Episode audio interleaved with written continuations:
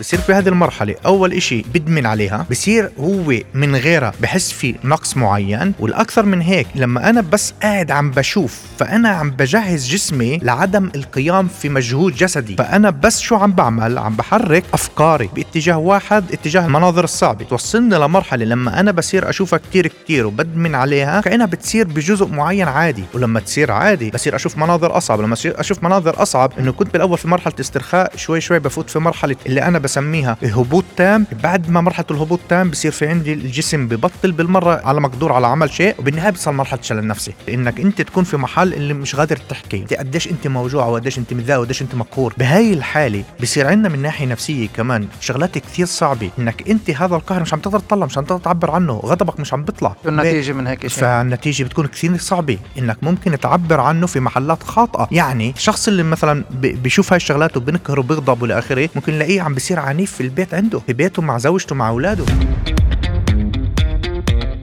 تستمعون إلى البودكاست التقني صوت التك مع أنس أبو دعابس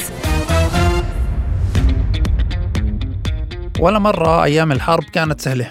لا بالزمن القديم ولا بأيامنا. لكن يظهر وكأنه جيلنا يفرض عليه أنه يعيش الحرب بطرق ما عاصرها الإنسان من قبل. فإذا كانوا أجدادنا بيسمعوا عن تطورات الحرب بعد بأيام وبيفهموا التبعات من تهجير وأضرار غيرها من خلال النقل الشفهي أو بالكثير من خلال صورة بالجريدة. في العصر اللي إحنا موجودين فيه من social media ال live ما بيوقف. والتغطية ما عادت محصورة على قنوات وكاميرات ملزمة بمعايير صحفية. إنما صرنا نعيش الحدث من عينين الطبيب بالميدان والبنت اللي توثق خروج عائلتها من البيت اللي يمكن بدون رجعة هذا الوضع الأمني اللي بيعيشه مجتمعنا في كل توتر أمني أو حرب بس بزيد تعقيد من سنة للتالية والآثار النفسية من الحدث كوم. ومن تبعات الخوارزميات اللي بتزيد لنا وصول الأشلاء بالتيك توك وبكاء الأطفال بالإنستغرام كلكم ثاني من التعب والعجز النفسي أمام كل هذه الإحداثيات اللي ما بتوقف حتى لو كنا معنيين. أدت الحرب المشتعلة منذ شهر إلى ازدياد الإقبال المواطنين على المهدئات والأدوية التي تساعد على النوم. في سياق متصل أثرت تقارير الإقبال الكبير على المراكز العلاجية النفسية كذلك. للحديث حول مجمل هذه التطورات ينضم إلينا الطبيب. لما بنسمع عن وجود الدعم النفسي بهذا الوضع كلنا بنفكر إنه الموضوع بعيد عنا. لكن هذا الإدمان عند الكثيرين منا على مواكبة الحدث من قصف من هون أو تصريح من هناك والشعور بالذنب مقابل حياتنا اللي مفروض إنها تمشي مقابل المشاهد اللي بنشوفها كل الوقت من خلال شبكات التواصل. هذا كله مرتبط بشكل مباشر من شكل الفيد اللي إحنا من خلاله بنشوف المنشورات والتتالي الموجود لإلها من خلال فيسبوك تويتر أو أي واحدة من شبكات التواصل هذه الأيام. خلوني أذكركم وأذكر نفسي. الشبكات اللي ارتفع استهلاكنا إلها بحسب تقرير بيزك الأخير بهذا الشهر بما يزيد عن 44% وتضاعف عدد المستخدمين لشبكة مثل تليجرام اللي فيها ما فيها من مخاطر. هي بالآخر كلها شركات ربحية رأسمالية هدفها أنا وياكم عارفينه. ولو ما كان بهذا الشكل لكان الفيد عندكم من غزة في جزء من هذه الأصوات اللي نسيناها كانت ما قبل الحرب. اربط الحبل يا مهدي. روح توكل الله. شد وحش. آه! الحسكة طار يا طير. طير يا طير. هنوصل للعوام من سرعة مهدي. حلقة خاصة من صوت التك. نستضيف من خلالها أخصائي نفسي علاجي. نحاول من خلالها نفهم الآثار النفسية لمتابعة هذه الأخبار والصور العجيبة اللي بتوصلنا على شبكات التواصل وآثارها على نفسنا. الطرق لتقليل هذا التوتر وجعله في إطاره السليم. وشو العلاقة بين كل هذا التوتر وبين إنتاجيتنا اللي انخفضت بالفترة الأخيرة؟ على أمل. نشعر بسلامة وأمان نفسي وفترة عزلة عن الشبكات. أحيانا فيها صحة. جاهزين؟ log in انطلقنا. انطلقنا. المستمعات والمستمعين الرقميين غير الافتراضيين وغير الافتراضيين في هذه الأيام هي أمر جدا مهم. بنسجل كمان حلقة جديدة من صوت ال tech وحديث تكنولوجي وحداثة و digital في ظل وجود حرب ووجود يعني وضع بيأثر على نفسية كل حد منا ولابد من الحديث عن الأثر النفسي لوجود شبكات التواصل وهذا الكم من الأخبار المكثف 24 ساعة على نفسيتنا ولهذا السبب معنا في الاستوديو دكتور أمجد موسى. أهلا وسهلا فيك. أهلا وسهلا صباح. يعني دكتور أمجد اختصاصي نفسي ومختص بتشخيص وعلاج الصدمات محاضر وباحث أكاديمي. وإنت يعني كشخص أيضا بيكون عنده في العيادة كثير من الحالات خاصة في هذه الفترة في ظل الحرب. يعني اولا كيف نفسيتك في هذه الأيام؟ وهل عن جد بتتابع أخبار بشكل مكثف زي كل الناس؟ في البداية بنقول كلمة الحمد لله رب العالمين على الوضع اللي إحنا موجودين فيه بس هو من ناحية نفسية مش هين وبتابع زي زي الباقي بس بسبب ظروف عملي وضغط العمل فما بصح لي كثير ساعات أكون قبال وسائل التواصل أو قبال التلفاز أو أسمع أخبار بس بحاول قدر الإمكان إني اضلني بمعرفة وأشوف شو بيصير واتحتلن بكل كبيرة وصغيرة قدر الإمكان طبعا مع المحافظة على صحتي النفسية اللي مش تعرف يعني الناس صارت بهذه الأيام زي كأنه تخجل من سؤال كيف الحال؟ يعني من كثر المشاهد والأخبار اللي ما بتوقف وكأنه يعني أنا يعني مش لازم أسأل أو أحكي إنه حالي مش أزبط شيء لأنه في غيري عمال يكون بوضع بكثير أسوأ. أو أنا بعرف إنه يعني في ظرف الحرب الحالات النفسية يعني أمر يعني دائما الحديث عنه. ولكن الآن إحنا في هذه الحلقة رح ناخذ الجانب اللي أكثر متعلق في التكنولوجيا وأكثر متعلق في وصول الأخبار لنا عبر شبكات التواصل. لأي درجة عن جد اليوم وضع المجتمع في الحالة النفسية متأثر أيضا من شبكات التواصل بهذا الوضع؟ تأثير جدا كبير بسبب شبكات التواصل. يعني إيه الشغلات عم نشوفها في عدة مستويات في مستوى حتى في المحاضرات التوعوية اللي بنعملها وعم نشوف قديش الناس بتسأل عن هذا الموضوع وكمان في في العيادة بنشوف قديش في أشخاص اللي عم بيصلوا وعم بيعانوا من شبكات التواصل. شبكات التواصل هنا هي فيش عليها الرقابة اللي موجودة على مثلا محطات التلفاز المختلفة اللي في عليها رقابة ومعروف أي شغلات ممكن ينشروا أي شغلات ما ينشروش. وكل هذه الأمور اللي هي ممكن عن جد تكون أكتر بتساعد على التحكم في المشاعر الصعبة المرافقة للمشاهد الصعبة والدامية اللي بتكون في الحرب بشكل عام. لما ما في عندي هاي الرقابة فاليوم أي شيء بالتواصل الاجتماعي ممكن ينشر ممكن يصل لكل واحد وحتى ممكن يصل لأشخاص اللي هن بفئات عمرية صغيرة وهذا الإشي ممكن يكون فيه له أعراض حالية آنية أنا بسميها ممكن يكون فيه له أعراض مستقبلية. والأعراض هنا ممكن تصل لمرحلة إنه الإنسان يصل لمرحلة إنه يبطل يقدر يعمل شيء بالمرة ويصير عنده حتى شلل نفسي أو عجز تام. عدم المقدرة على العمل والميول انه يضل بس بالغرفة حتى بشكل اللي هو في وحدة وعزلة تامة. هذا شيء يعني إحنا بنفرق كانه بينه وبين وجود الناس تحت ظروف الحرب نفسها. يعني مش بالضرورة الناس تكون موجودة تحت قصف أو تحت آثار من صواريخ أو ما إلى ذلك لحتى يكون في عندها هذه الآثار النفسية. يعني عمليا حتى الناس اللي اللي ممكن تكون ما سمعت صفارات إنذار أو ما اضطرت إنه تروح على ملاجئ كمان صارت يعني جزء من ضحايا الحرب. صحيح صحيح. يعني الإشي اللي عم نشوفه إنه حتى ممكن تكون الحرب بعيدة عنك مئات الكيلومترات وإنت كثير موجود في مرحلة نفسية كثير صعبة زي الشخص اللي هو عم تحت القصف بالضبط مباشرة.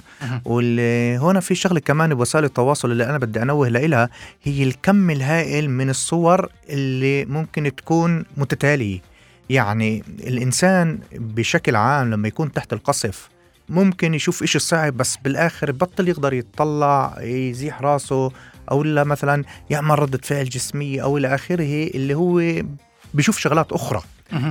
بسبب وسائل التواصل وهذه شغلات عم تطلع مؤخرا إنه أنت موجود فأنت بتحس كأنه ما في شيء بس أنت بتضلك تشوف صورة ورا صورة ورا صورة والإشي الأولاني اللي عندك هو إشي بسميه إشي مخطئ يعني إشي بيعطيك شعور كأنه ما في شيء يعني شعور اللي هو مش صحيح مش دقيق. فأنت بتشوف كم هائل من الصور اللي بعدين بتترك في نفسيتك الشعور اللي هو كثير صعب اللي حتى شبيه إذا مش أكثر كمان من الشعور اللي بيكون عند الإنسان لما بشوف منظر فعلا صعب بأرض الواقع. هذا السبب يعني هو الكم الهائل من الصور المتتالية والمتعاقبة اللي هي نفس الشيء وحتى ممكن تزيد في حدتها. دكتور أمجد موسى يعني أحد الأصدقاء آه، شاركني بشغلة اللي كانت في فترة آه، أو بعض الأيام اللي كان فيها انقطاع للإنترنت في قطاع غزة وكان فيها حديث إنه الناس اللي موجودين آه، بعيد عن الإنترنت حتى لو كانوا تحت القصف الآثار النفسية اللي بتكون لهم يمكن تكون أقل على الأشخاص الآخرين اللي موجودين بعيد عن القصف ولكن في ظل قصف يعني كل الوقت من خلال شبكات التواصل. إحنا بنشوف يعني في بعض الحالات يعني عن جد مظاهر جدا صعبة توصل لمراحل أشلاء توصل لمراحل اللي هي أصلا يعني حتى شبكات التواصل مش كلها بتوافق عليها من ناحية هذه المشاهد. وإحنا كمتلقين ومستخدمين لشبكات التواصل كل هذا بتذوت عنا. صحيح 100% بس خلينا ننوه لنقطة كثير مهمة أخ أنس إنه مش معنى الكلام إنه كأنه اللي تحت القصف هو ما بيعاني. آه لا طبعا طبعا. بيعاني وعنده المعاناة الصعبة وعنده ردود الفعل الشعورية الفكرية التصرفاتية كلها اللي بنعرفها. بس إحنا عم نضيف كمان معلومات إضافية. بالضبط. للمستمع إنه يعرف إنه كمان الصور اللي أنت بتشوفها بتتلقاها بالكم هذه ممكن يكون لها كمان ردود فعل موازية إذا مش أكثر كمان للشغلات اللي بتكون بأرض الواقع. في النقطة المهمة هذه هذه نقطة جوهرية إنه وسائل التواصل هذه ما بتعمل رقابة فبتنشر كل شيء.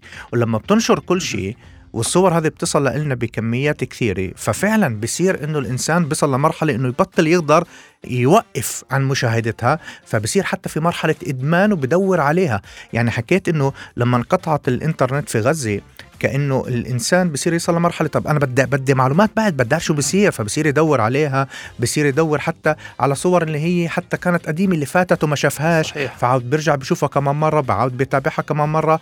وهون في عندي شغلة اللي هي بسبب الظروف الإنسان اللي هو بيشوف فيها الصور هي بتساعد أكثر لبناء شلل نفسي. يعني أوضح هذه النقطة بشكل أساسي. يعني إنسان موجود تحت القصف ممكن هو عم بمشي عم بشوف القصف. ممكن شاف القصف الصعب شاف آه، جثث. صابته ردة فعل اللي فيها ركض اللي فيها انفعل آه، صيح صرخ. اللي هو انتفض إيه، ومشي وسبسب وحكى اللي بده اياته فكان في عنده محطات أنا بسميها محطات تفريغ بهذه المرحلة. أه. الإنسان اللي عم بوسائل التواصل هو بشكل عام بشكل عام اللي بيكون هو قاعد عم بشوفه عم بتلقى بضل قاعد. فشو اللي بيصير؟ بيصير في عندي مرحلة إيه، ارتخاء أكثر جسمي وبتصل لمرحلة أكثر شلل نفسي وبالآخر بصير إنسان عاجز. والإنسان الشلل بضل... النفسي يعني هذا المصطلح بحد ذاته يعني يمكن كان من أبعد الشغلات اللي كنت أنا متخيل إنه نسمعها فترات من هالنوع وبناء على شو؟ بناء على على شبكات تواصل. يعني تاكيدا على كلامك الخوارزميات اللي موجودة في شبكات التواصل وفي بعضها خاصة يعني خاصة في إنستغرام وتيك توك الألغوريتم أو الخوارزمية معتمدة أكثر على الجانب المرئي. وعمليا بتغذي المستخدم اللي هو عمليا عقولنا بكثير من المشاهد بناء على شو شاهدنا للنهاية. يعني عمليا بحالة إنه الخوارزمية في تيك توك أو في انستغرام بتشوف إنه أنا عمالي أشاهد فيديوهات للآخر لما فيها معطيات آه، مثل يعني مشاهد صعبة وما إلى ذلك. هي بتكمل تغذيني بنفس هذه المشاهد بشكل متكرر آلاف الفيديوهات آه، إذا مش أكثر. وبالتالي أنا عمليا بوصل لهذه الحالة اللي أنت بتذكرها الشلل النفسي. بالضبط بالضبط بصلها والنقطة كمان المثيرة هاي الصور عم تصلني بشكل خلينا نقول هيك كيف شرحتها أخ أنس بشكل إنه في عندي خوارزميات اللي أنا فهمتها ووصلتها للمشاهد ظل متتابعة. ففي زي إشي اللي هو إلكتروني عم بصلني عم بصلني بشكل دائم وعم بعيد على نفسه وعم بعيد في نفس المشاهد وبتصير شوي شوي المشاهد حتى ممكن تزداد صعوبة. وهون الإنسان شو بصير؟ بصير في هذه المرحلة أول إشي بدمن عليها بصير هو من غيرها بحس في نقص معين والأكثر من هيك ما هو لما أنا بس قاعد عم بشوف فأنا عم بجهز جسمي لا لا لا لا لعدم العمل لعدم القيام في مجهود جسدي. فأنا بس شو عم بعمل؟ عم بحرك أفكاري. الأفكار اللي عندي عم تتحرك باتجاه واحد اتجاه المر... المناظر الصعبة. المناظر الصعبة هذه بتوصلني لمرحلة لما أنا بصير أشوفها كتير كتير وبدمن عليها إنه كأنها بتصير بجزء معين عادي. ولما تصير عادي بصير أشوف مناظر أصعب. لما أشوف مناظر أصعب فأنا, فأنا, فأنا في مرحلة شوي شوي عم بفوت. إذا إذا إيه بدي أشرح الإشي من ناحية جسدية إنه كنت بالأول في مرحلة استرخاء شوي شوي بفوت في مرحلة اللي أنا بسميها مرحلة هبوط تام. بعد ما مرحلة الهبوط تام بصير في عندي الجسم ببطل بالمرة على مقدور على عمل شيء وبالنهاية بصل مرحلة الشلل النفسي مرحلة الشلل النفسي إذا بدي أجي أفحص الشخص آه. من ناحية جسدية هو ما فيه شيء. وبروح عند الطبيب الطبيب بيقول له ما فيش فيك شيء. إجريك تمام. من ناحية جسدية. من ناحيه طبعا من ناحية جسدية ممتاز. بس من ناحية نفسية مش قادر يتحرك هو قاعد على التخت مش عم بيقدر يقوم عن التخت. بالقوة هون عم بيقوم على الحمام وممكن في مرحلة معينة حتى يصل لمرحلة إنه تصير أمه تجيب له الأكل على الغرفة وهو بس قاعد بالغرفة عم بيشوف هاي الشغلات. وفي العيادة كان عندي كثير حالات بالفترة الأخيرة لأشخاص اللي هن وصلوا لمرحلة شبه إدمان على الوسائل التواصل هذه وكان في مرحلة إنه حتى بطل بده يفوت على الحمام يتحمم عشان بدوش يخسر مناظر يشاهدها. وفي بعض الحالات حتى الأهل كانوا يخترعوا له إنه بدنا نساعدك إحنا إحنا بنحط لك مثلا التلفون وأنت تتحمم. يعني لحد هون وصلت معهم الإشي إنه يوصلوا الإنسان لمرحلة إنه يساعدوه على الإدمان ازيد يساعدوه على عدم العمل يساعدوه على الشلل وبالشلل النفسي بس بيستمر بهالمرحله وأنا حتى عم بستعمل اليوم مصطلحات في عملي بسميه حتى شلل عائلي. فالعيلة كلها بتنشل بس اتجاه هذا الموضوع فبتصير تشوف بس المناظر هذه أنا كمان مرة بدي أنوه مش لازم إنه نخلي هذه الأمور تسيطر علينا بهي الصورة مهم. إحنا لازم نسيطر عليها يعني بدل ما وسائل التواصل تسيطر علي وتخليني كل الوقت أنا أسير بس أدور عليها وإنت هي موجودة أنا لازم أسيطر وإنت أنا أشوف وقديش أشوف والوقت اللي أشوف فيه هاي هاي من مسؤوليتي أنا الله اسيطر عليها وهذا يعني شيء أنت ذكرت عمليا الفرق الفروقات ما بين وسائل الإعلام آه، آه، الرسمية أكثر ووسائل الإعلام اللي فيها محرر وفيها رقابة وما إلى ذلك وبين شبكات التواصل. وبالآخر إحنا بنحكي على شبكات اللي هي تابعة لشركات ربحية اللي هدفها زيادة آه، الوقت اللي فيه المستخدم موجود من خلال الشبكات. وبالتالي آه، مش راح يعني نسمع عن إنه شبكة تواصل تيجي بتحكي لك اسمع أنت شفت أكثر من اللازم أشلاء لهذه الفترة. آه خلاص خذ نفس وشوف فيديوهات من نوع ثاني وبعدين نرجع للحرب. ما في منه هذا الموضوع من خلال شبكات التواصل. بالضبط بالضبط. لأنه كيف حكيت إنه في هون عندي إيه إشي كمان ربحي والإشي اللي كمان هون معمول فيه إنه الإنسان هو بدور على شغلات اللي هي شوي غريبة إيه، خ- خارجة عن المألوف مهم. خارجة عن النطاق. يعني أنا أشوف إسا مثلا على سبيل المثال صور دمار بيوت هذا صارت شيء مألوف. حتى شبكات التواصل والأخبار والمحطات التلفاز المختلفه أغلبتها فرجت صور الدمار اللي صار. فصار كأنه إشي عادي بطل يغذي الفكر الإنسان اللي ممكن بده يدور على شغلات تغذيه أكثر فبصير يدور على شغلات اللي هي أصعب فبصير يدور مثلا على أشلاء وبصل لمرحله بصير يشوف الأشلاء بصير يكمل عادي بصير يشوف شغلات ثانية بصير بده يشوف مجزره بصير يشوف شغلات ثانية وكله موجود والكل هذه الأمور موجودة ومتاحة بشبكات التواصل فعشان هيك أنا بقول إنه الإنسان لازم يصل لمرحلة إيه، رقابة ذاتية. يعني يعرف وين يحط بريك وانت أنا لازم أوقف. خلص بكفي. لأن إذا أنا بضلني أشوف هذا الإشي أنا بصير مثلا في مرحلة معينة أعطي شعور لنفسي ان أنا متعود عليه شعور وهمي أنا بسميه. هذا مش شعور حقيقي لأن أنا بتعودش على إشي صعب. النفسية ما بدها إشي صعب بس أنا بصير أعطيه هذا الشعور لنفسيتي إنه شفته قبل شفته قبل شفته قبل بس أنت ما بتعرف الضرر اللي بيصير في نفسيتك غير بعدين أو أو خلال فترات القريبة.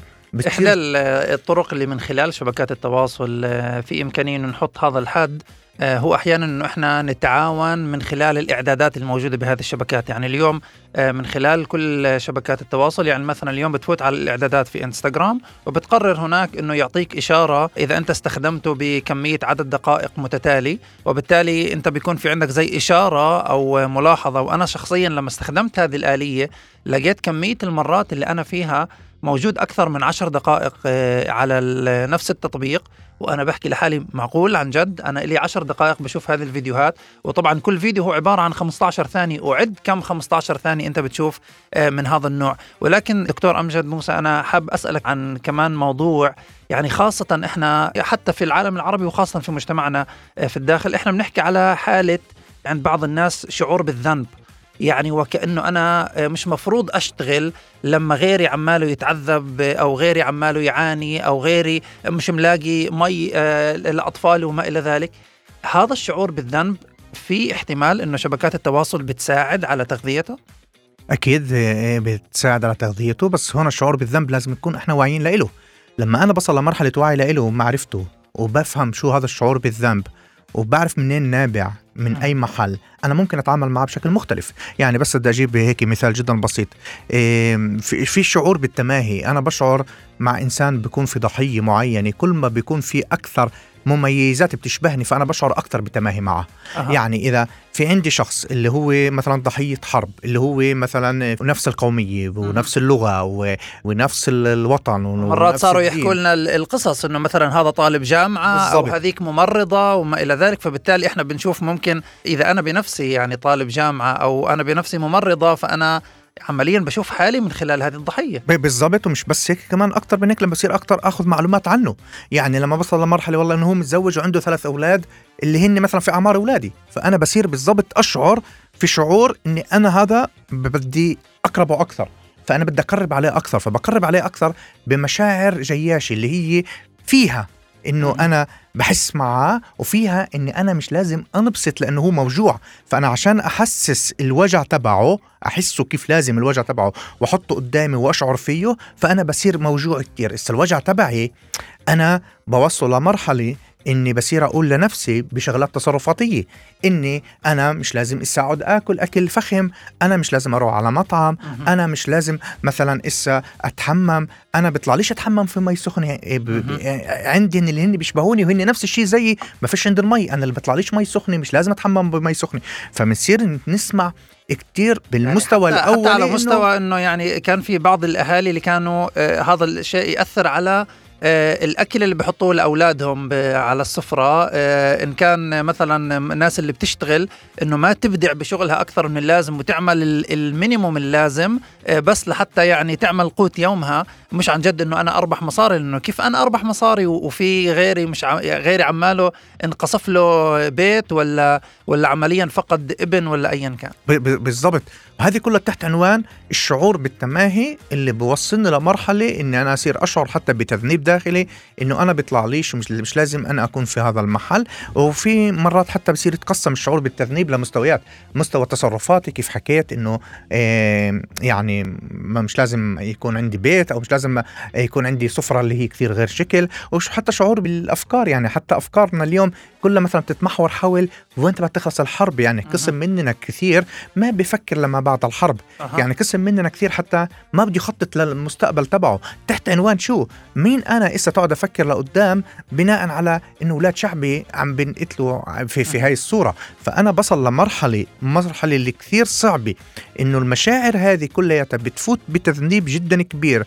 بالتصرفات وفي الأفكار وفي المشاعر إنه أنا ما بيطلع لي أكون أكثر من شو أنا اليوم موجود وحتى أقل من شو أنا موجود اليوم. بتخيل آه، يعني هذه عن جد آه، واحدة من الآفات اللي إحنا عن جد موجودين فيها في هذه آه، الظروف غير السهلة إحنا يعني معنيين أيضا نحكي عن يعني بعض التوصيات وعن آه، عن بعض الأمور اللي ممكن من خلال شبكات التواصل آه، لربما يكون فيها أمل في هذا الظرف ولكن رح نطلع على فاصل إعلاني قصير مستمعينا وبعدها بنرجع لكم مع القسم الثاني من آه، صوت التك وضيفنا في الأستوديو الدكتور أمجد موسى.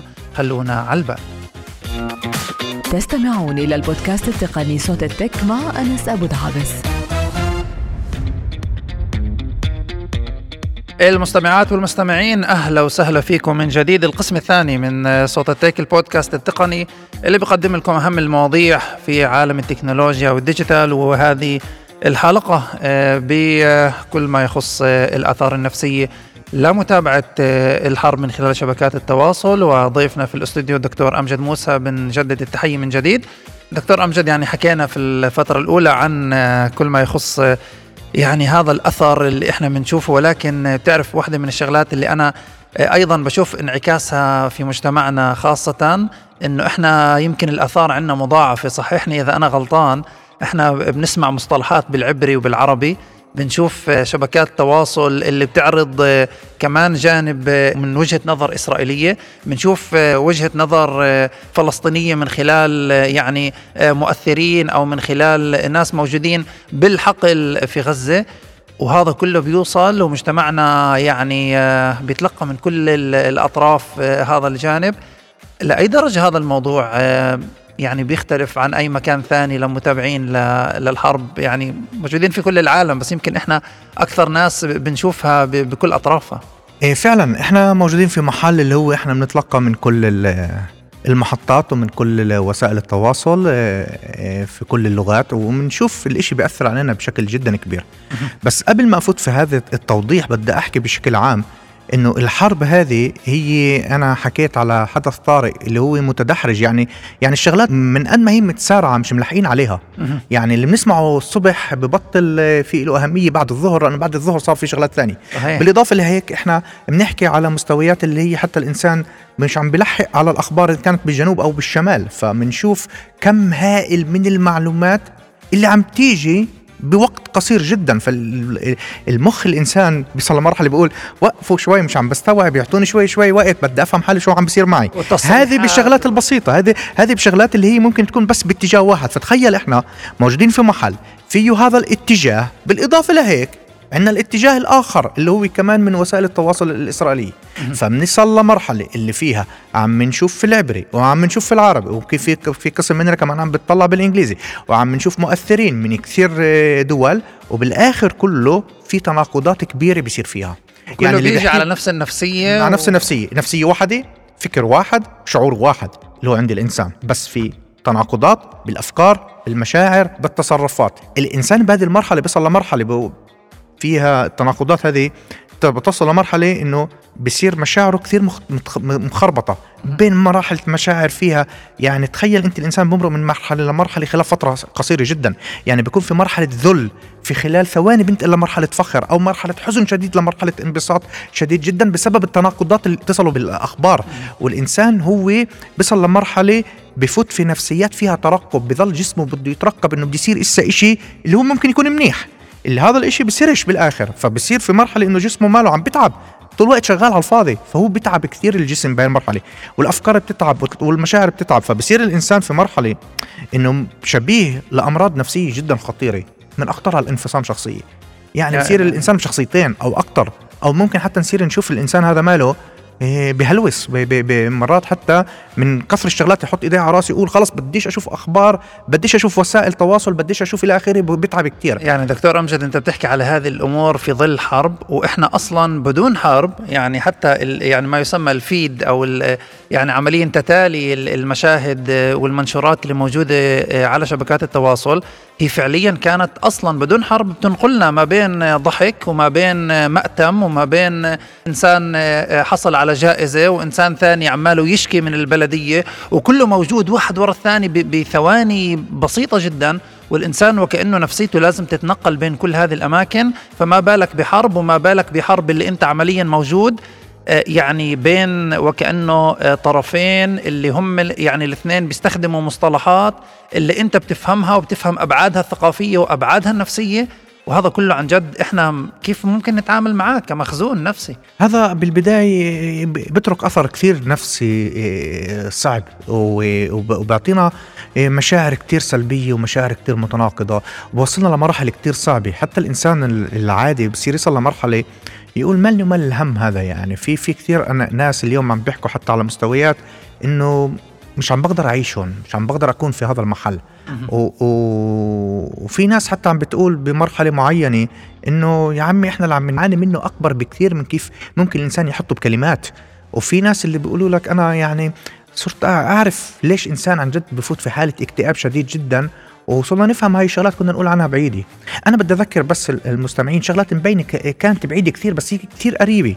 كل العنف اللي كان في مجتمعنا العربي هون في الداخل القتل اللي كان إحنا حسيناه هسه اليوم هو ما زال وحاليا بس هو ما زال. مأخذ فاصل إعلاني يعني. بس هو شو ماله؟ بالنفسية تبعتنا هو مبين بعيد بس هو مش بعيد. هو كان قبل فترة هو الحيز العام تبعنا هو اللي كان مأثر على نفسيتنا.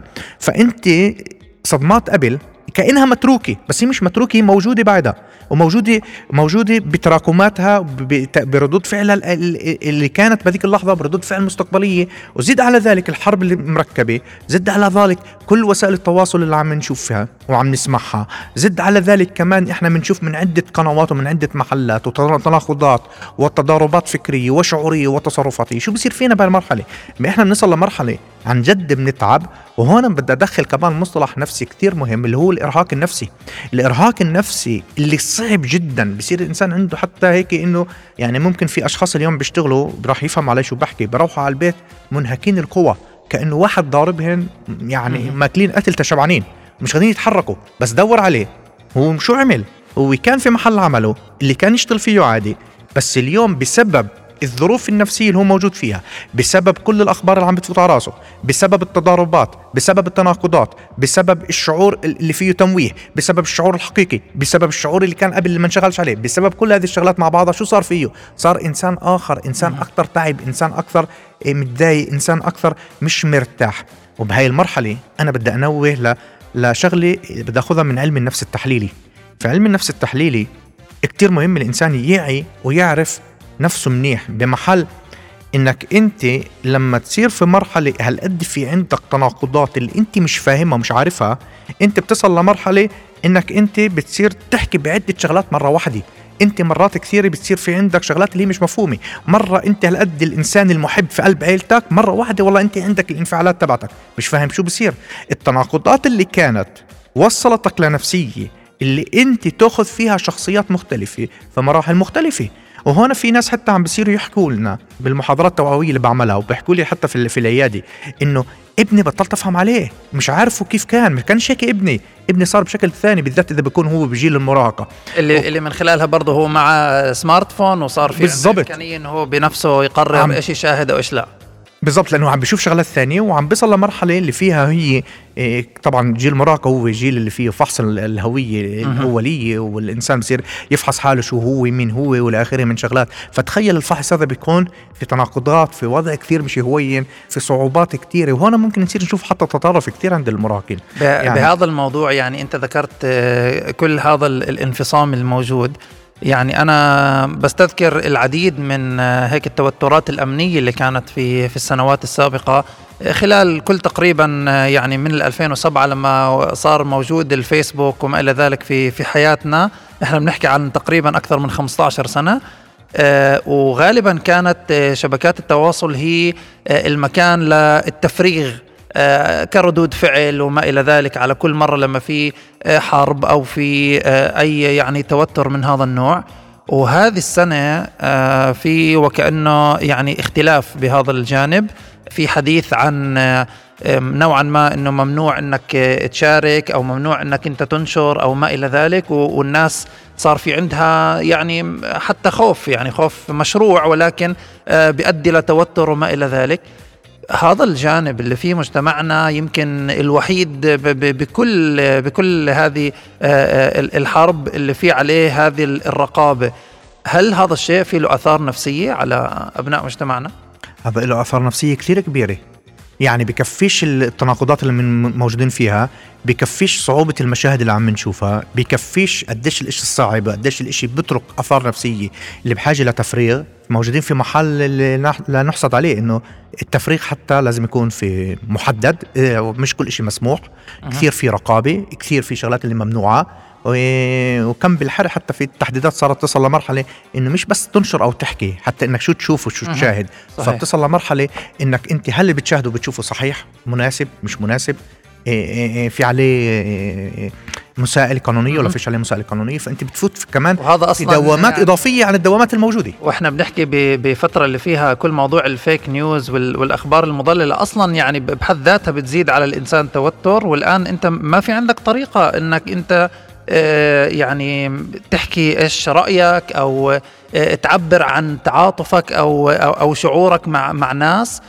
هذا الشيء أنا شاعر إنه يعني كثير من الناس حوالي بتمر ب يعني نوع من آه ظروف اللي صعب جدا إنهم يكملوا فيها يعني الحياة العادية تبعتهم مع إنهم بعيدين من ناحية فعلية على الأرض من من أي قصف أو من أي جانب اللي فيه حرب يعني. هذا الإشي كمان موجود في العيادة وموجود في المحاضرات وموجود في كل محل عم نسمعه. عم نسمع قديش الناس عم بتعاني. فعلا معاناة نفسية مش مش هينة إنه هن بعاد بس من محل ثاني قديش هي الرقابة وقديش هذا الحد من التعبير عن المشاعر والتحديد لإله.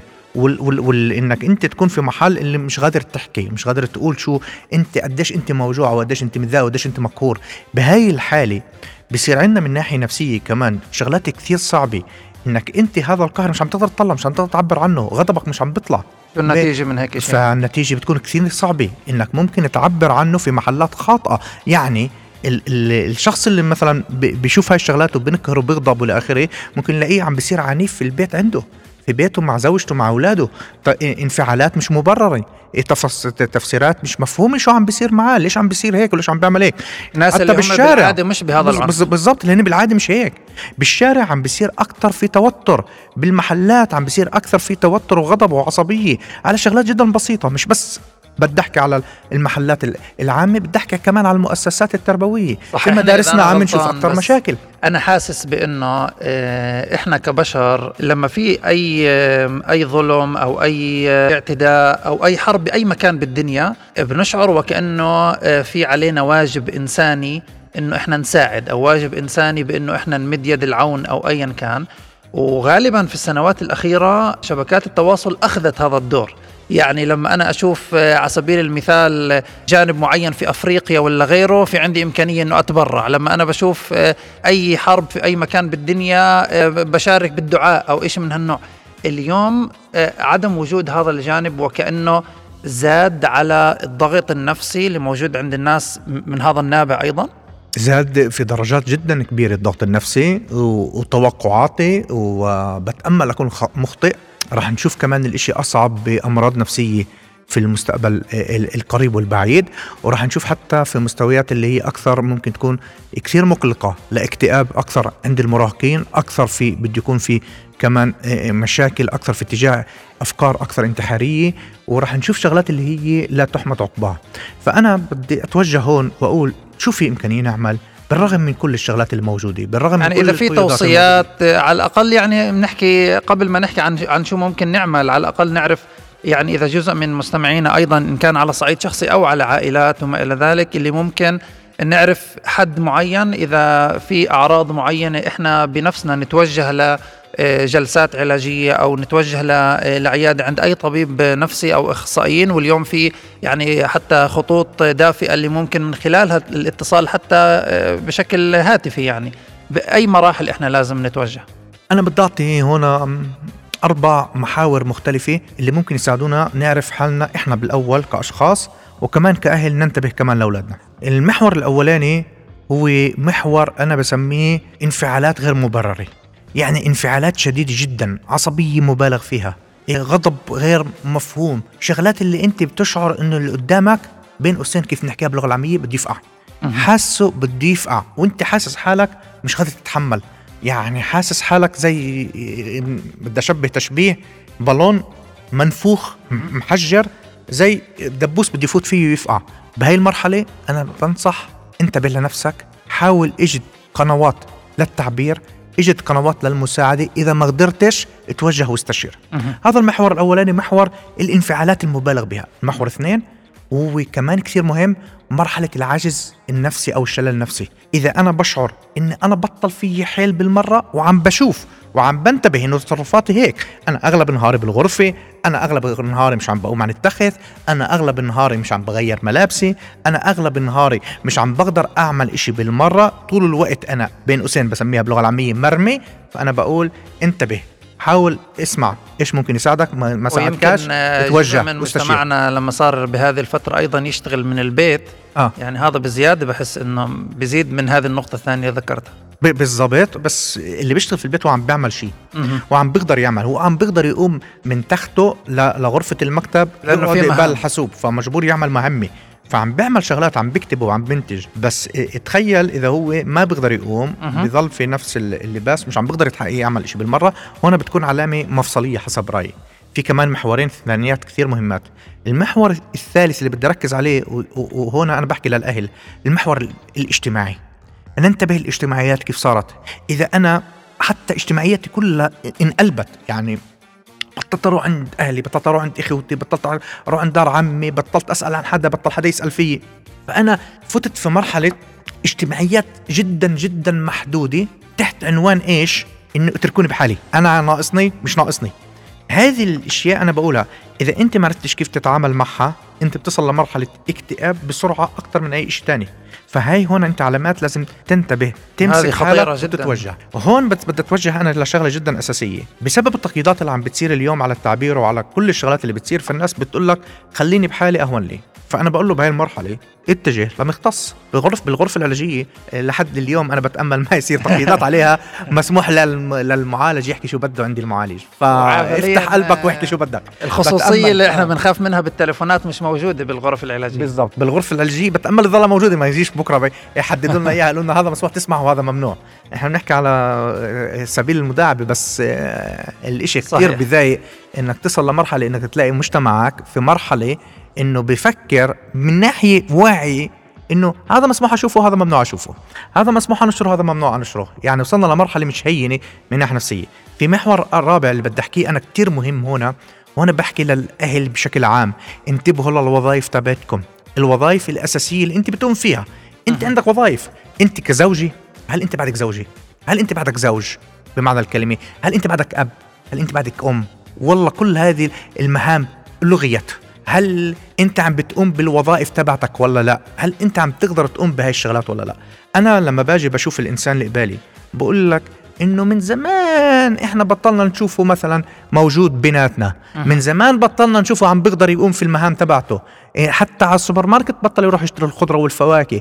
من زمان حتى أنا أخذت محله. وهون بتصير في شغلات اللي هي بتصير أنت تشوف فيها يا الله لو إنه اجى عندي قبل بوقت كنت بقدر آه. أساعده بشكل أسرع وبشكل أفضل. يعني ما بدي بال- أستنى لهي المرحلة. يعني حتى بالحالات العلاجية النفسية في أهمية لمتى أو بأي مرحلة الشخص ممكن أكيد يوصل 100% لهذه- لما بيصلني الشخص بمرحلة اكتئاب جدا صعب وصار في مرحلة بطل يقدر يقوم بالمرة عن التخت وبطل يقوم بأي وظيفة لإله من زي الشخص اللي بأولها عم بحس حاله غير شكل وبقول لك أنا بالقوه بروح بشتري الاغراض بالقوه بروح أشتري الاغراض هذا أهون بكثير من الشخص اللي بطل يشتري بالمرة وزوجته اللي قامت في كل المهام أخذت دورها ودوره وهو مغيب بهاي الحاله أنا يعني آه، بجانب يمكن أكثر شوي تقني يعني في بعض ال- الأمور اللي أنا شخصيا على الأقل بحاول إنه آه، اعملها بهذه الفترة لتقليل هذه الآثار آه، على نفسي وعلى أصدقائي آه، اللي هي من خلال يعني بعض ال- التحديدات اللي ممكن تأثر على خوارزمية الشبكات. بمعنى آه، تحديد وقت لكل فترة من خلال كل تطبيق. يعني إذا في إمكانيات إحنا نفوت من خلال أي تليفون سمارت فون موجود معنا ونحدد مدى وجودنا في كل تطبيق. هذا ممكن إنه آه، يأثر على هذا الجانب. الأمر الثاني آه، إحنا في عنا إمكانية إن كان من خلال ال- البلاغات اللي ممكن تقدم لشبكة التواصل نفسها عن وجود يعني محتوى معين. بغض النظر إذا إحنا بنفكر إنه هذا ال- البلاغ ممكن إنه يحذف هذا المحتوى أو لا ولكن هذا يعني نفسيا ممكن يساعدني إنه أنا عملت شيء إنه أنا قمت بعمليا آه، الدفاع عن الحق أو عن الإنسانية من خلال إنه أنا بلغت إنه هذا المحتوى مثلا هو محتوى كاذب أو محتوى تحريضي وما إلى ذلك فهذا بحس إنه ممكن إنه يساعدني. وأيضا يعني بشوف إنه يعني دكتور أمجد في جزء من الحالات وكأنه أنا لما بتصالح مع آه، إنه أنا مسموح لي أشوف محتوى ثاني إن كان محتوى مهني أو محتوى مش بالضرورة ترفيهي ولكن آه، محتوى من عالم اللي أنا كنت أشاهده ما قبل الحرب. آه، يعني عن مسألة إنه ناس كانت آه، نوعا ما تشعر بالذنب إنها عمالها تشوف إشي وتتطور مهنيا بهذه الفترة. يعني أنا كنت بحاجة إنه أنا أتصالح مع هذا الجانب إنه أنا في عندي إمكانية إنه أنا أعمل شيء لدراستي أعمل شيء لعملي. من خلال شبكات التواصل وبالتالي أنا أتصالح مع هذه الحالة. أنا أنا مش بالضرورة لازم أعيش 24 ساعة وكأنه أنا في ظل في ظل الحرب. هل فعلا هذه الأشياء ممكن إنه تهدي من النفسية في هذه الظروف؟ أنا بحكيها بشكل حتى شخصي شوي. أنا بشكل شخصي يعني رغم من مشاعري الصعبة اللي رافقتني وبترافقني وما زالت وراح ترافقني لقدام كمان أنا قمت بإنتاج محتوى جديد يعني اللي هو بعد ما كمان أنا عارف إنه في عندي جمهور اللي لازم عن جد له الحق يسمع كيف ممكن يساعد نفسه كيف ممكن يطلع من المحنة اللي هو موجود فيها. وبنيت حتى في قنوات التواصل في في اليوتيوب في الانستا في الفيس. هناك نشاط جدا ممتاز. ويعني بتخيل إنه كثير من الناس أيضا تستفيد منه على صعيد الجانب النفسي والتوصيات العلاجية اللي أنت ممكن آه، بالضبط. وأنا بحط يعني بالفترة الأخيرة راح كمان أطلع كمان بعد الفيديوهات الأخرى بالضبط كيف ممكن نتعامل فيها. آه، محطاتي هي كلها تحت عنوان كلمة نفس. يعني نفس مع دكتور أمجد موسى بتطلع بشكل أو بآخر. الإشي المهم جدا الكبير اللي لازم نعرفه إنك أنت لما بتنتج هيك محتوى أنت بتشعر إنك عملت إشي اللي هو مهم. أه. وبهاي المرحلة الشعور التذنيب أو شعور الذنب اللي أنت بتحس فيه إن أنا بيطلعليش لسه بهاي المرحلة هو ممكن يكون في شعور في عطاء إنك أنت عم تعطي لأهلك لناسك. صحيح. في كل محل في كل مكان. ممكن تقول لي والله شو ممكن يساعد شو ممكن يقويك إسا بهاي المرحلة؟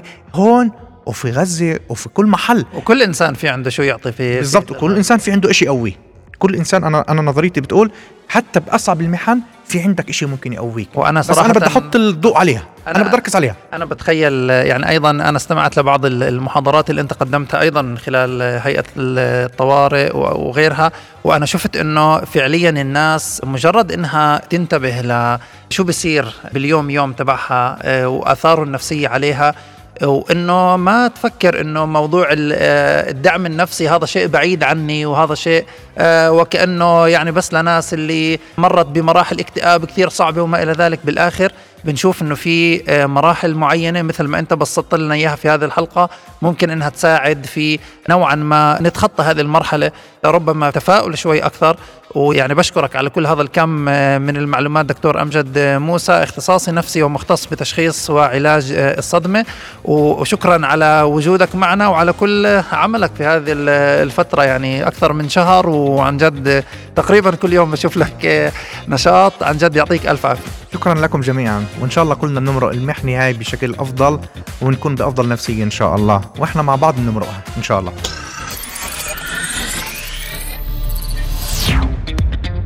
ما تنسوا متابعتنا عبر تطبيق راديو الناس وجميع منصات الاستماع Google Podcast Apple Podcast و Spotify. الشكر طبعا موصول للزملاء على الهندسة الإذاعية محمد علي أبو ليل والياس مرجية وفي الديجيتال جواد العمري. أنا كنت معكم أنس أبو دعابس بالتقديم والإعداد. نلتقيكم بالأسبوع القادم مع ضيف جديد ومواضيع أخرى من عالم التقنيات والتسويق. إلى اللقاء. إلى اللقاء.